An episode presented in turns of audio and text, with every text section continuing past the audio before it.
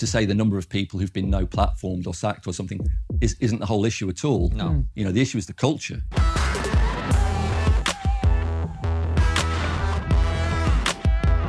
Hello and welcome to TRIGGERnometry. I'm Francis Foster, I'm Konstantin Kisin. and this is a show for you if you want honest conversations with fascinating people. Our brilliant guest today is a lecturer and writer, Dr. Jim Butcher. Welcome to TRIGGERnometry. Thanks, folks. Thank you very much. It's great to have you on the show. Thanks for coming on. Uh, you are a part of the Don't Divide Us uh, campaign, which we'll get into in a second. And we really wanted to talk to you about uh, the Race Equality Charter in British universities. Before we do that, tell everybody a little bit, a little bit about who are you, how are you where you are, what has been the journey through life that leads you to be sitting here talking to us. Well, that's a great question. I'll keep it brief. Um, well, I'm from Derby in the East Midlands originally. Um, I worked in further education for around 10 years uh, in the West Midlands in Birmingham. And I've been down at Canterbury at Canterbury Christ Church University for the last 20 years. Uh, over most of that time, I've been involved in the UCU trade union as a, as a rep. I'm a big football fan. I'll mention the team so everybody can have a good laugh, Derby County. And uh, I also volunteer with um, uh, an asylum charity and sort of mentor a young man who's come over here. Uh, and uh, I mentioned the Race Equality Charter, which we'll get into in a second. But you, you've you've been in further education. It sounds like most of your adult life. Would that be broadly Yeah, accurate? uh, further education for 10 years, higher education, university sector for about 20. Yeah. I am that old, yeah. Yeah. I, know, I know I don't look it, well, uh, your age aside, what I'm really trying to get into is you've been in that part of our society Yes. for a long time. I have, yeah. What have you observed in your time in in in that field? What have you noticed? What have been some of the big trends that you've noticed over the last 20, 30 years? Well, some incredible trends, really. I mean, I mean, one that I'll skirt over because it's not perhaps so central to what we're talking about here is the growth of the use of the internet. When I started out, we still had paper memos, three a week that you'd look at and put in the bin. Uh, Ten years later, it's 30 emails a day that you must answer because people know if you've not not read them and, and, and things like that. But I think the most significant change has been how um, education has become very instrumental in relation to all sorts of other things. You know, it's never about the knowledge now and the skills and the thing that you love and that the students want to learn about. Uh, you're always answerable to some metric, some graph or something like that. I think for a lot of the time in FE, that became a kind of bureaucratic burden. But I think the thing that's really taken off in the last 15 years, perhaps, is the growth of exactly the same thing a kind of managerialism, a tick box mentality, a whole load of bureaucracy, and a whole load of kind of instrumental goals that we have to meet related to so called social justice. Uh, and the one, of course, we're talking about today is race, but other things as well. Um, so they started to come in 2005. Was it a particular event that kind of precipitated this, or was it an organic thing? No, I'm not, I'm not saying it came in in 2005. I think broadly, I've just Yeah. noticed the, the, the growth of these things, and it's in actually actually more recent than that. I think that it's become a really really big issue with things like the race equality uh, charter. Tell everybody about that. What is that? Okay, well, the Race Equality Charter is like a kite mark or a certificate uh, that universities try to get to show their commitment to fighting racism. They get this certificate from an organisation called Advance HE. They're funded by government and universities, um, and they deal with training and teacher training and things like that. Uh, if you look at the, the politics of Advance HE, though, you can see that this Race Equality Charter actually uh, is all about, well, critical race theory, decolonisation, white privilege, uh, microaggressions. These are all there on the Advance HE website in the training materials and, and that kind of thing. This is happening in universities anyway, but the Race Equality Charter provides a kind of impetus for ratcheting that up um, and encouraging universities to go further. And I think there are real, real threats to, to free speech, free expression. I think it's very patronising. And I also think ultimately it's self defeating, it's incredibly divisive. And when was the Race Equality Charter implemented? Well, um, it's been around for a few years, but I would say that um, this is a kind of big year for it. It seems to be right now that um, in the aftermath of Black Lives Matter, and now we're, we're, kind of all back after the pandemic as well, uh, it seems to me that universities are going very strongly for the race equality charter. But it's not all about the race equality charter. I mean, universities were doing this anyway. Um, a body called Universities UK, UUK, which is the body of university leaders, they were already in documents around uh, race talking up and affirming critical race theory very openly. That's a big thing when you think about it. Uh, the leaders of the university sector, a body that represents them, saying, This is the theory that explains and the one you should think about to help you explain the issue of race. You know, universities should remain neutral in that respect, precisely so people within them, the students and the staff, can have that freedom and feel free to question, to put forward other theories. But they're affirming these theories. It makes life more difficult for naysayers, heretics, and very reasonable people who just want to know both sides, frankly. Mm. Yeah. Well, Jim, if, if I'm a normal person, uh, not I don't know what that means exactly. You're I, not, mate. I'm not. Yeah. I, that, that's what that's what I'm trying to acknowledge here. I'm definitely not a normal person because I kind of have a sense of what you're talking about and some of the problems that stem from that. But if I'm someone who is uninitiated in this discourse, as as, as the people now say, what's wrong with what's wrong with the universities trying to not be racist? What, what's wrong with a charter that says we need to eliminate because you know some people are still racist in society. mm, absolutely there, there yeah, are racists yeah. around. Surely it's a great thing for our places of, of learning to be working to eradicate all of that. People yeah, might say. yeah.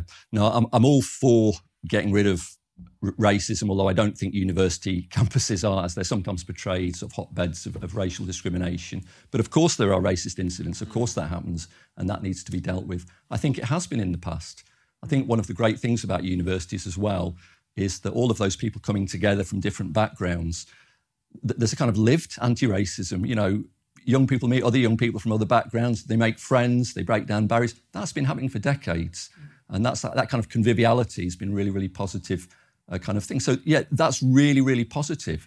But what's actually happening with the Race Equality Charter is a set of ideas that encourages people from the day they step into the university, very often in their induction, as we found out, you know, at St Andrews and Kent this week, we might talk about uh, encourages them to view themselves as white privileged.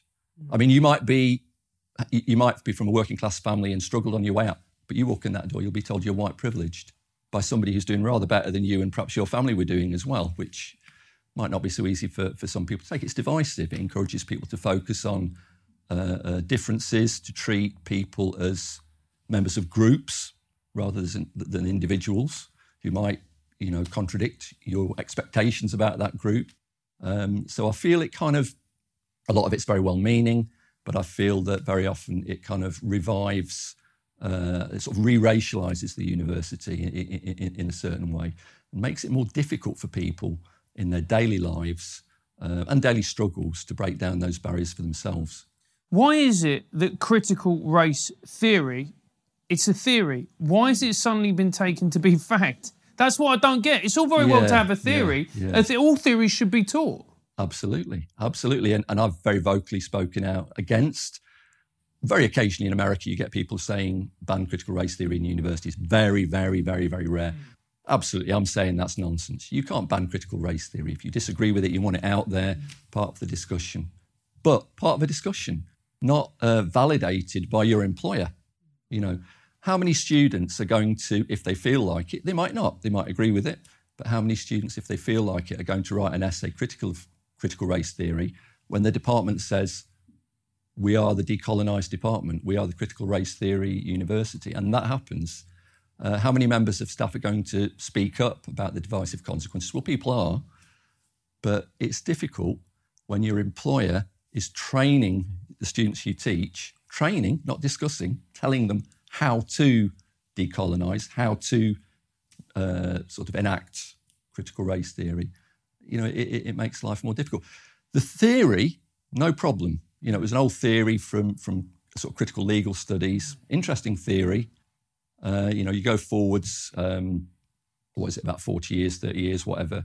And I think, as in that book, Cynical Theories, Helen Pluckrose and James Lindsay, you know, they described how some of these theories have become kind of policies at the level of everyday life. Um, and that is what we what we're dealing with a very kind of intensive kind of uh, ideological uh, pressure to conform and think in a certain way, not to discuss the theories, but to enact the theories. And one of the other things you brought up there is the idea of decolonization, and I find that very interesting because every job I've ever had, whether it's this, whether it's comedy, whether it's when I was a translator, has always involved looking at words and understanding their precise meaning and using them correctly. Yeah. I don't understand how you can decolonize a university. To colonize something means to invade a foreign country and take it over and That's use it, thought too, appropriate yeah. its resources. How do you decolonize a curriculum or a university? Well, it's a very flexible term, I guess, uh, and it is taken to mean different things. Um, you know, m- many, many different things. And, uh, you know, so for example, to review reading lists so that there are more uh, writers of colour on the reading list, uh, because those writers of colour will be more representative or will sort of chime better, if you like, with uh, students of colour who come into the university.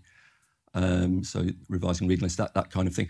There's a big philosophy behind it, and the philosophy behind it generally is the idea of de, uh, decoloniality or decolonialism. And that holds, to put it simply, that when we go to university, there are different systems of knowledge, different types of knowledge that historically have come from different places.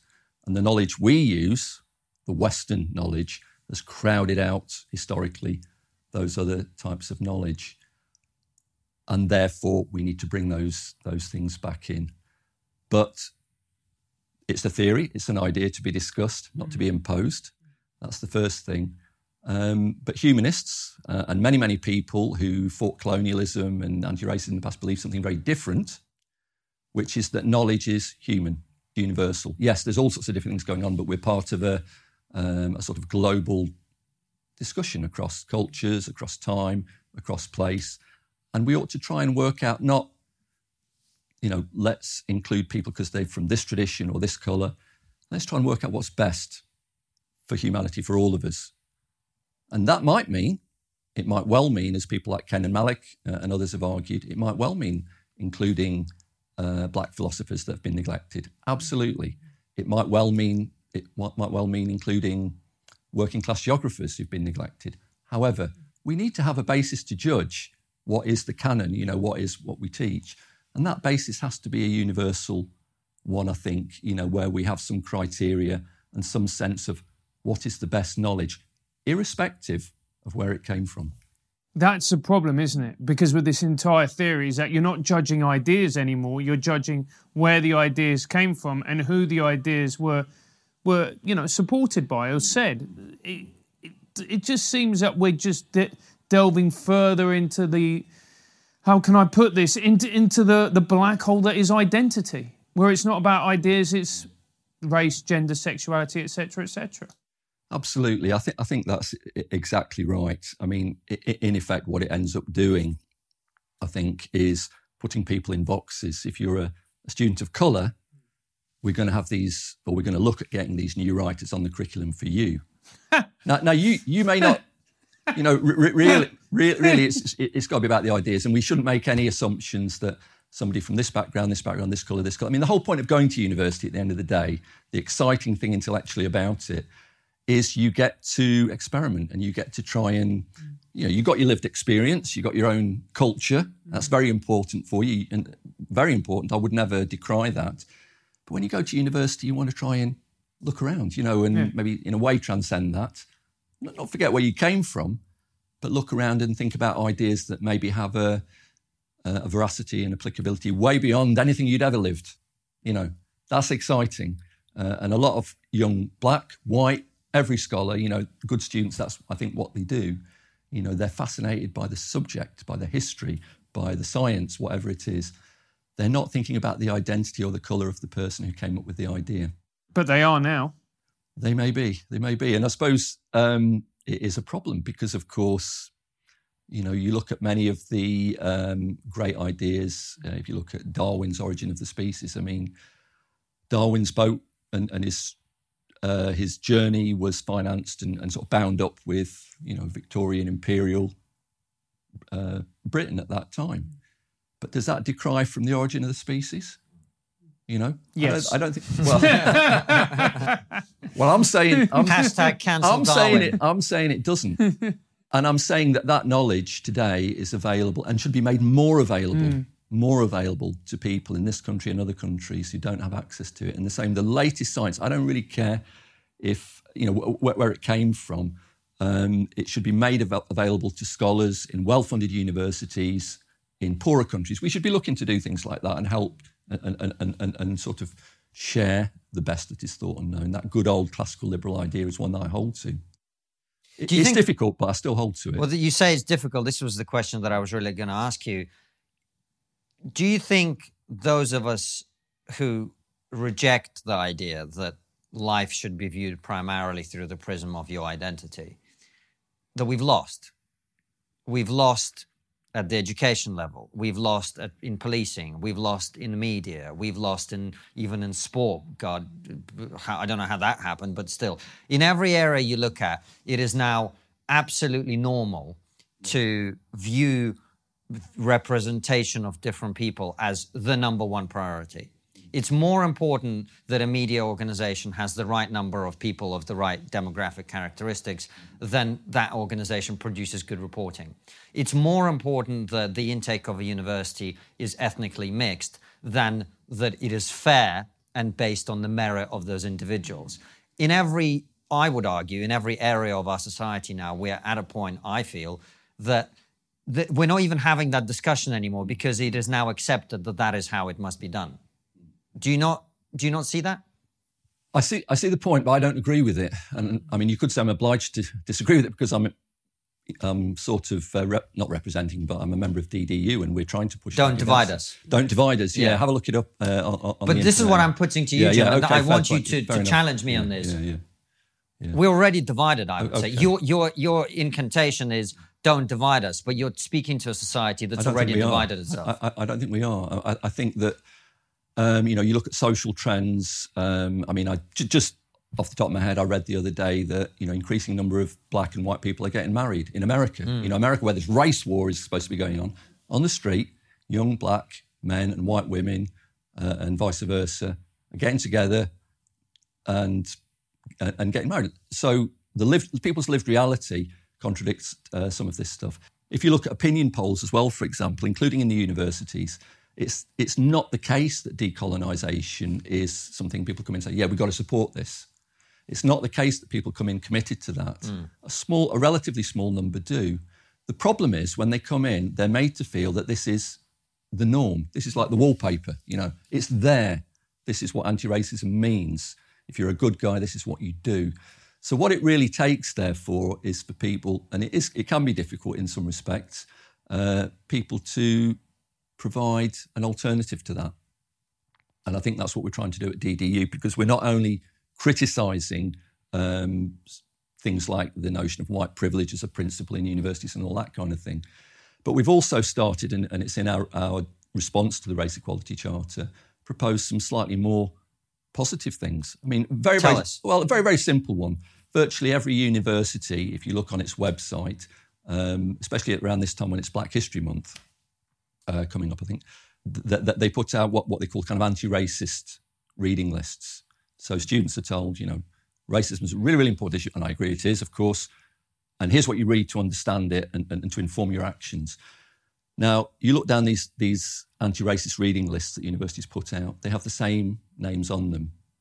Ibrahim Kendi, um, Reni Eddo-Lodge, uh, critical race theorists, Derek Bell, all of these kind of things. One side of the argument. Okay. So one of the things that we're saying is, yeah, racism is a really, really important issue. We should be looking at it. We should be debating it. Why don't we put out reading lists that say, well, yeah, let's look at what um, somebody's saying on this side of the argument, but why not read John McWhorter or somebody else from the States who's arguing uh, something rather different? Read both and we can discuss. Isn't that a better thing to do at university? Than to provide a wholly one sided uh, reading list that completely neglects reams of scholarship, reams of history, I might add, because a lot of very famous uh, writers, thinkers, and anti racists from the past did not buy the, the politics behind decolonise. I mean, famous people of the left, anti colonialists like C.L.R. James, their politics was not that of today's uh, sort of decolonisers and so on. I'm really interested, I'm not a historian, but I'm really interested in engaging with these history debates precisely for that reason. I'd really love, and one, one thing we really want to do is engage with critical race theorists, people who disagree with us, but that's not always forthcoming, you know, when you look for those discussions and debates. Why is that? Well, you'd have to ask the people concerned, but if you're, if you, uh, uh, Don't Divide Us, I know that they, they sent out some invites uh, to Advance HE, the critical race charter people, uh, and various people associated with that, saying, look, in good faith, let's have a discussion about this. The response we received to a number of emails from Advance HE was nothing, nothing, not a word. Mm-hmm. Now, we have over 100 academics, well over, uh, supporting us. Our academics are told at university we have to answer emails within two days. Yet this professional body deigns not even to respond to requests to uh, debate. And I actually think that's quite outrageous, but indicative of a sense that this is the view. Well, this is you don't. You don't debate this view. It's not up but, for, it's but not th- up for this debate. is exactly my point, which is why I say why I'm questioning, it, and I'm desperate for you to prove me wrong. But I'm feeling myself becoming more cynical by the day because you are, I would argue, naively sending out these invitations to people whose entire worldview is based on the idea that they have the truth and you are an evil racist bigot.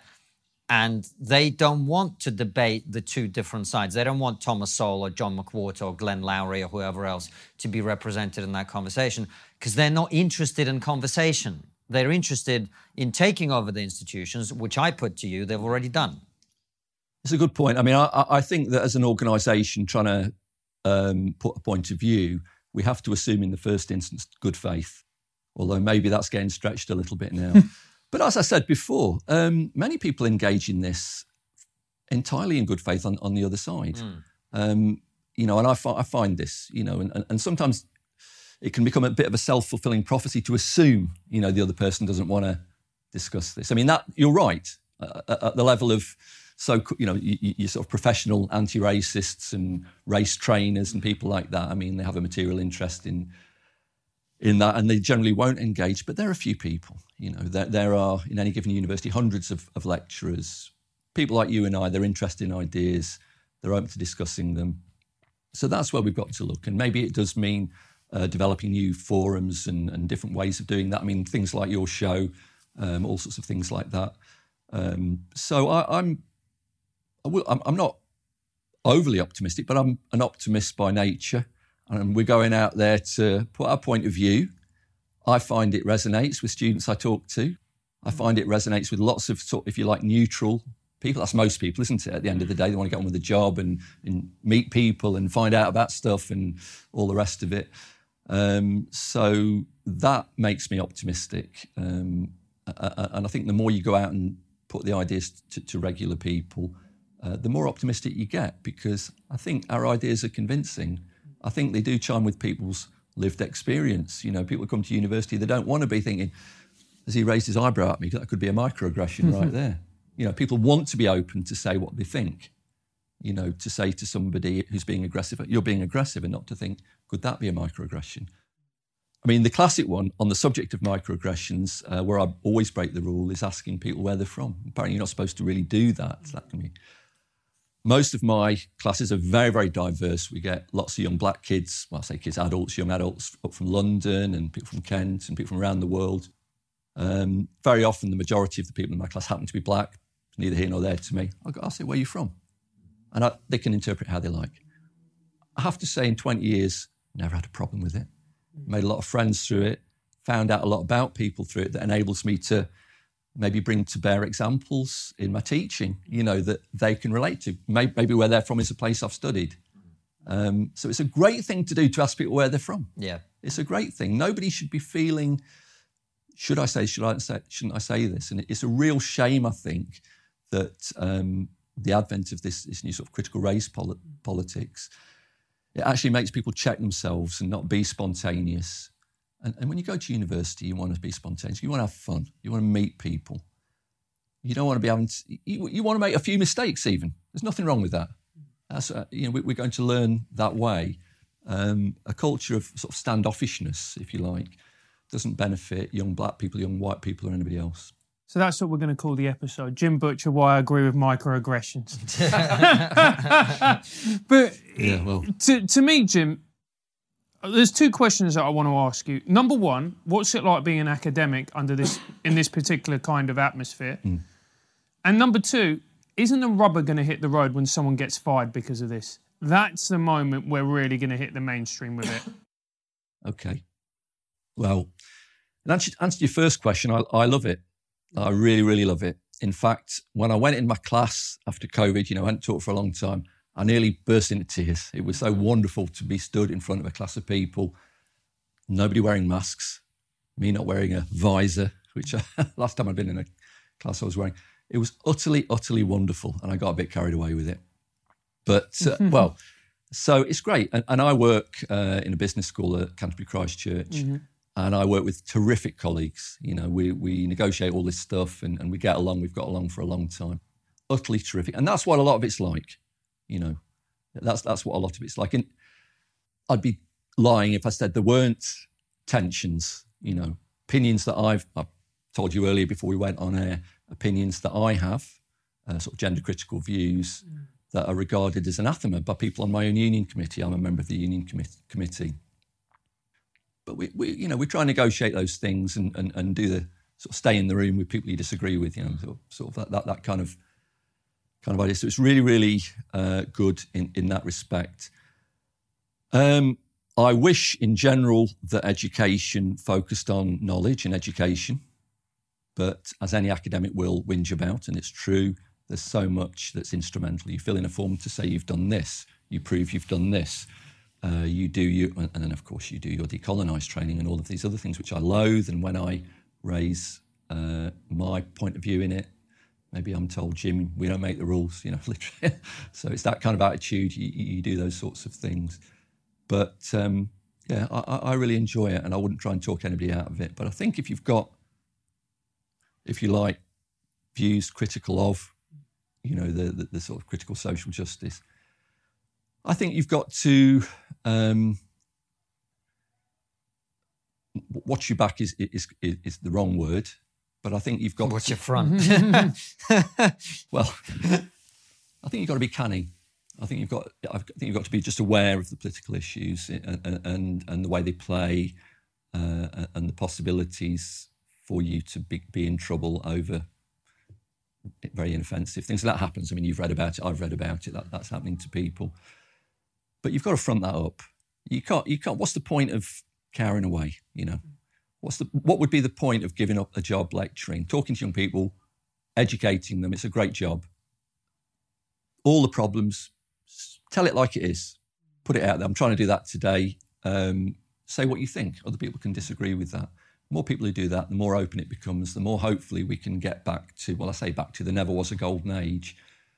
We can get back to knowledge ideas, facts, skills, things that when people are growing up, they, they get a buzz out of, they, they want to know, they, they catch on to, rather than the, the, the, sort of identitarian stuff, which frankly, at the end of the day, for many young people, it, it is extremely boring. Your second point about somebody getting fired over this, well, we don't know if anybody hasn't been fired over it, first of all. Most uh, union cases and things like that are not discussed beyond the case for, for kind of obvious reasons. And when people do go, very often there are agreements under which they go and things like that. But there are, seems to me there are quite a few cases now of uh, people being investigated, and, and th- this is actually in a sense more important. So Neil Thin up in Edinburgh was investigated because some students didn't like him tweeting very inoffensive things that he, he wasn't completely in agreement with Black Lives Matter. He was investigated for this. Can't a uni- university management say, we've had a complaint. There's nothing here, Neil. There's nothing here. Carry on. Mm-hmm. Mm. You know, do they not have that authority these days to, to, to, do that? Apparently not. Apparently not. And as a union rep, I find that, that managers don't manage in, in that way. They always defer to uh, you know investigating, taking everything uh, in that way. But but my point is, sorry, my, my, my general point is this: if you risk investigation uh, and possible censure, um, you're trying to make your career, you're trying to earn your living. You have to consciously decide to to go down that route and and, and, say what you think. I, I think many people say this, and even University College Union, my union, who are very woke, even their own research shows that a lot of lecturers self-censor. I don't want to self-censor. I want to have a climate in which we don't have to. Even people whose views I strongly disagree with, I don't want them to self-censor. I want, I respect their views when I disagree with them. and I want them to respect my views to the extent that we can talk about them. That's what our students deserve. That's, that's what a university should be doing. You know, that they deserve that. Jim, I'm going to be honest with you. You seem like a lovely bloke who's very positive and very optimistic. But But? the, but You're, going, to, you're going to mention the Derby County no, supporters. yeah, no, uh, no. Uh, but the picture you're painting is bleak. It's really bleak. The fact that somebody has was investigated for a tweet in which they criticised a political organisation like BLM, and let's be fair, let, let, let's be honest about this, they were in danger of losing their job. Hmm. Yeah, simply yeah, for criticising Yeah. a political organisation Yeah. that means that what is the the problem is with that. Number one is it showing that there's no real freedom of speech on campus. And number two that is a warning shot to everybody hmm, else hmm. In your sector that if you criticize this organization then you are going to be for the chop It is exactly right. That's exactly what it is. And all of these other things, like the, you know, like the race equality charter itself, mm. all of these things, this whole kind of infrastructure, you know, of, of, of regulations and statements which put you in put you in that position. And that's why I'm saying to say the number of people who've been no platformed or sacked or something is, isn't the whole issue at all. No. You know, the issue is the culture, you know, Yes. that's engendered uh, by this. You're absolutely right about about that. But even this week and recently, there are people standing up to this. There are people prepared, not just individuals. I mean, at Cambridge, uh, Arif Ahmed Mm-hmm. and some others stood up to a thing there. I think I think basically there the issue was, um, you know, these anonymous reporting tools. You can report people, including their name. Nobody needs to know who you, who you are. Um, and and the whole microaggressions thing, they stood up to it, and there was some sort of vote there. Being a Cambridge college, they do that kind of thing there uh, and they won that. This week, Professor Lee at Kent University has been opposing, you know, uh, her students having imposed upon them a sort of, you know, uh, training involved involving daft things about, you know, if you buy second-hand clothes or some nonsense, you might be committing a microaggression. I, can't, I, can't, I can't even keep up with it. To be honest. You know, it's, it's some of the stuff you don't remember because it's, it's so bizarre and, and, and unbelievable and weird. People are out there standing up to it, and I think that um, this year it would be a good idea, absolutely, if more people stood behind them in any way they can.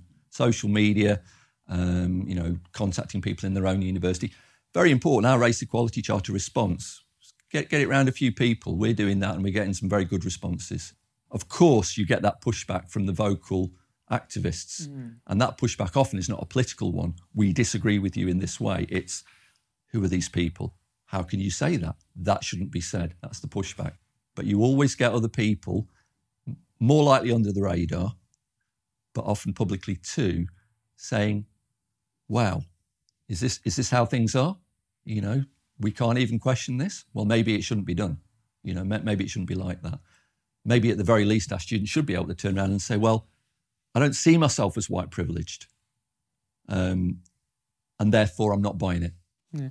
And what percentage of academics do you think actually believe in this? I know it's, it's a little bit of an unfair question because, but in your own, but in your own experience, do a lot of them believe in this? Do a lot of them support this, or is it kind of Well, on, on one hand? We've had Eric Kaufmann on Yeah. to talk about the polling and the Yeah, research in yeah. this area, Well, we? he'd, he'd probably know a lot more in terms of the polling uh, about that. I think it's very important to regard academics as a group of people, very diverse, very, very diverse indeed. And a lot of these debates, which people characterised as, as culture war debates, um, take place between, you know, the debates themselves take place between relatively small groups of people. So it's a bit hard to say what everybody thinks because most people are sitting looking on, you know, and thinking, that's a bit over the top. You know, I agree with them, but maybe not coming forward uh, at- at this at this at this stage. Let me ask so, you a so different I wouldn't. I wouldn't then. like to give I wouldn't like to put a percentage on it, but I don't think it's the majority of people who are ideologically committed to um, authoritarian, divisive, woke politics as we set it out in the, ra- our documents. Yeah. Uh, I mean, I, I, I suspect that's very true and also not necessarily that important because all it takes is a, an intolerant minority to get their will if, if they want to. But look, I, I hear you uh, and you uh, don't divide us and others are doing good work on, on opposing this stuff. And it's great to see, as you say, that people are uh, making uh, successful efforts to, to, to push back against it.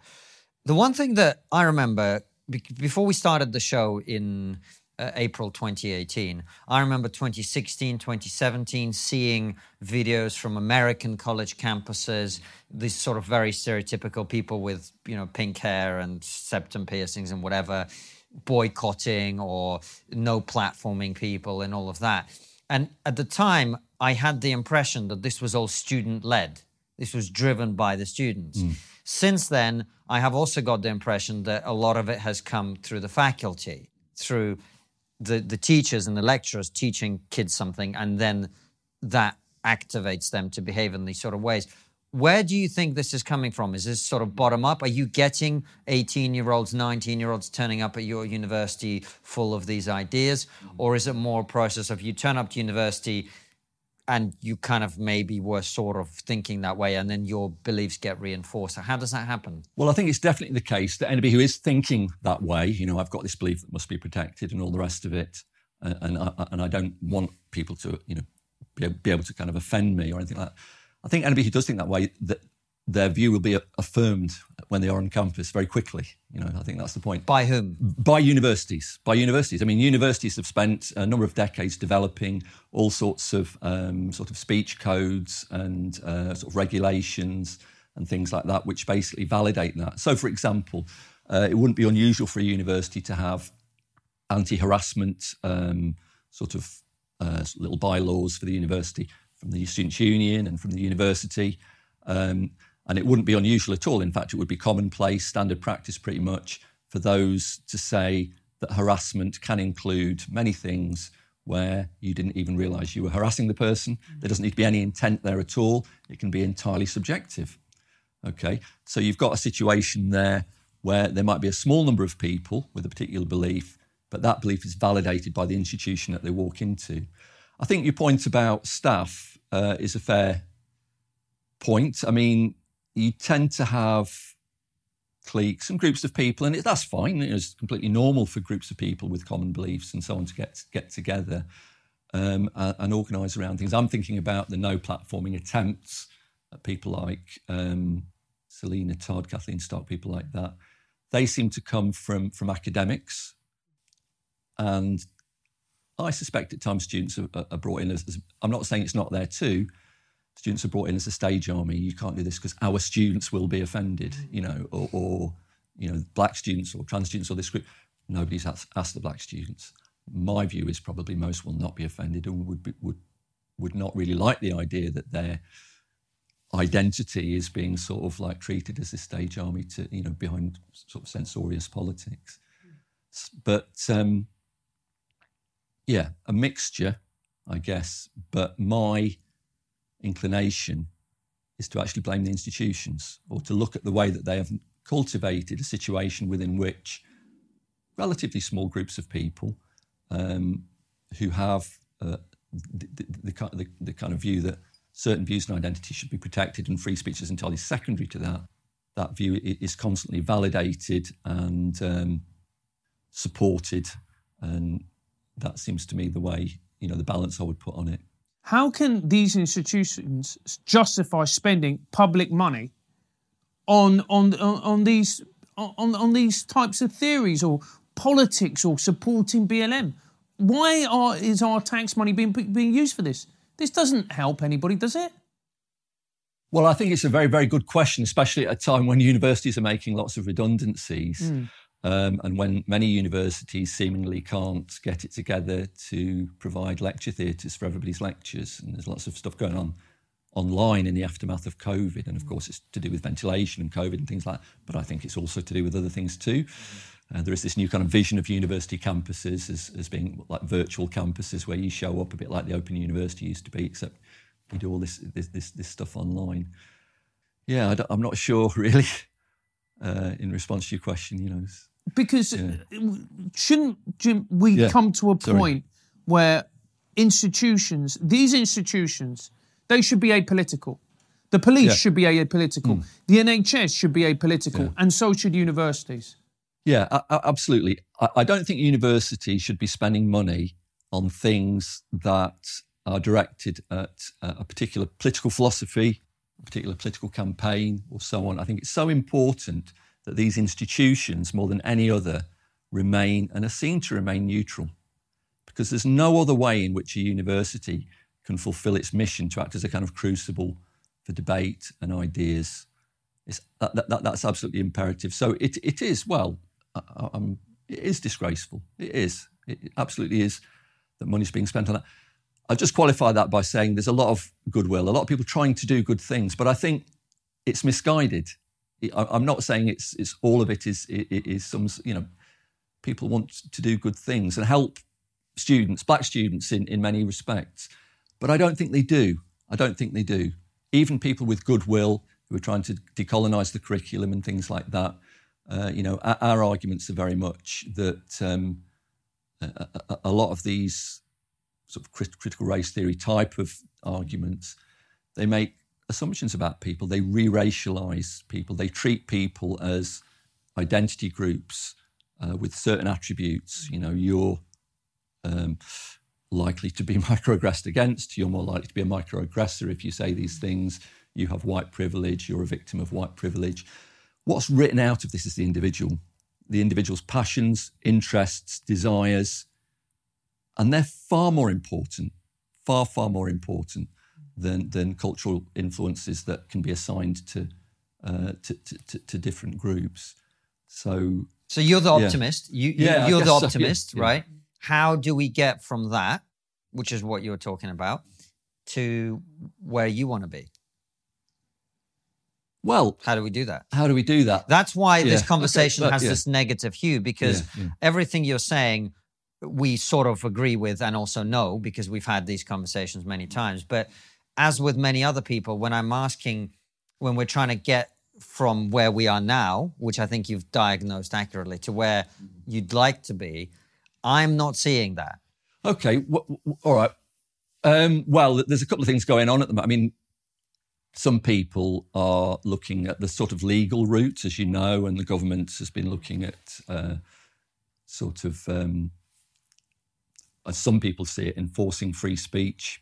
Mm-hmm. So, you know, people can go to the Office for Students or whoever and you've got that that kind of route. And I used to be very, very against that. You know, um, against any government interference in universities whatsoever, or anything that even appeared to resemble government interference in universities. I'm a bit equivocal on it now because I think that if I was an academic who was under the cosh facing discipline for having an opinion, and there was nobody behind me, I'd quite like to have a law to, to, to draw on. But I think the real the real thing, the really important thing, and maybe I'm not going to convince you here, you know, to be optimistic. I think the really important thing is to try different ways to um, create a discussion and debate. So there's a, you know, people can say, well, I do agree with this or I don't.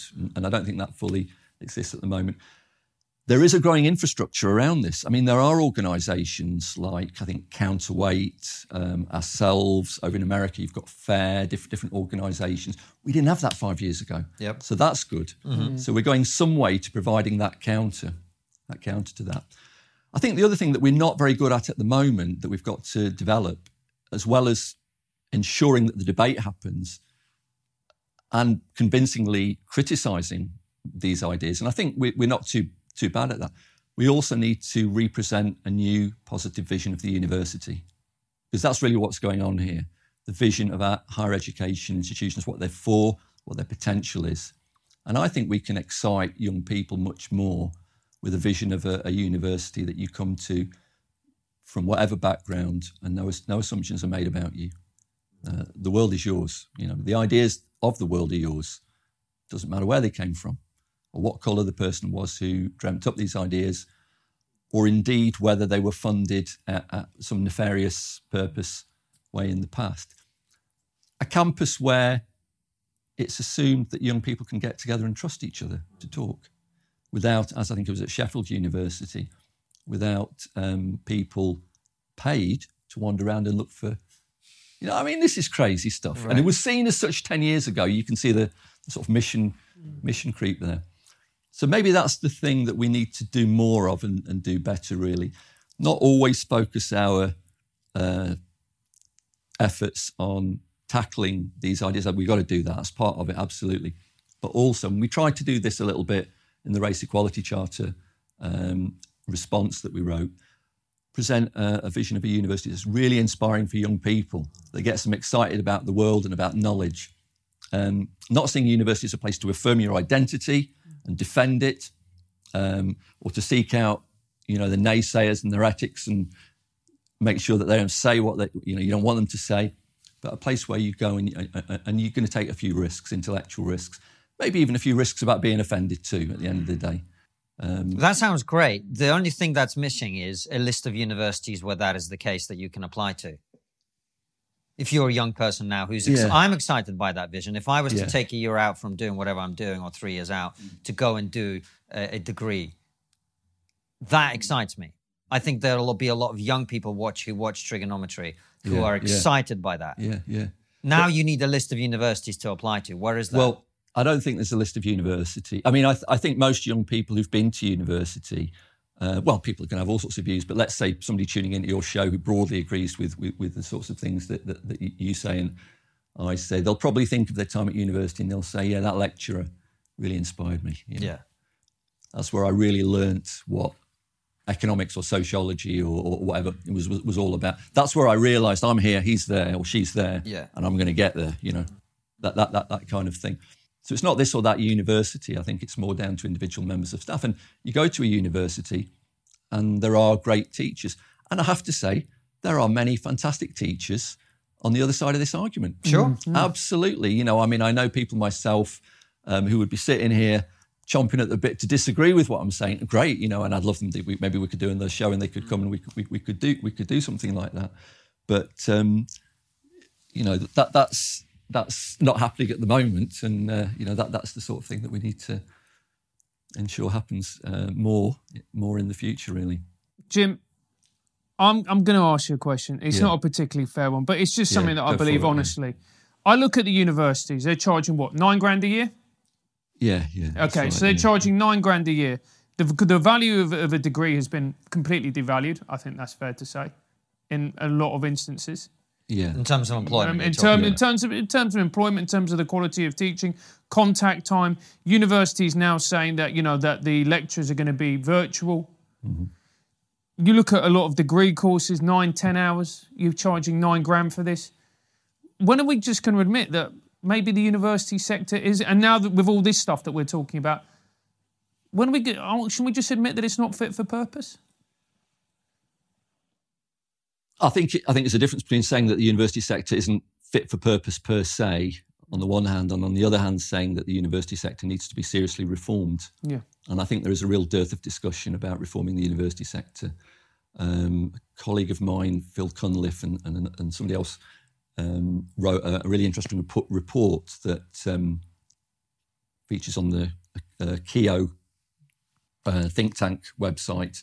I reviewed it on Spiked magazine as well looking at a sort of future for universities very different from the one we've got. It involved knowledge based institutions, fewer of them, very competitive, and none of the woke yeah. training and things like that. It's very good. I'd recommend people go and have a look at that. It's on, on, on the Cieo uh, think tank website and my thing on Spiked as well. Um, we need more of that. We need not, we need more thinking out of the box. You know, universities have developed in, you know, they've been really politicized. I mean, that's the thing. Knowledge was really politicized. So uh, you had the old polytechnics, which were pretty good at training. You know, they mm. were hmm. good at training, and you could do your HND. They were good at getting people into business. No, it had to be a degree. Had to have a sort of parity and three years long.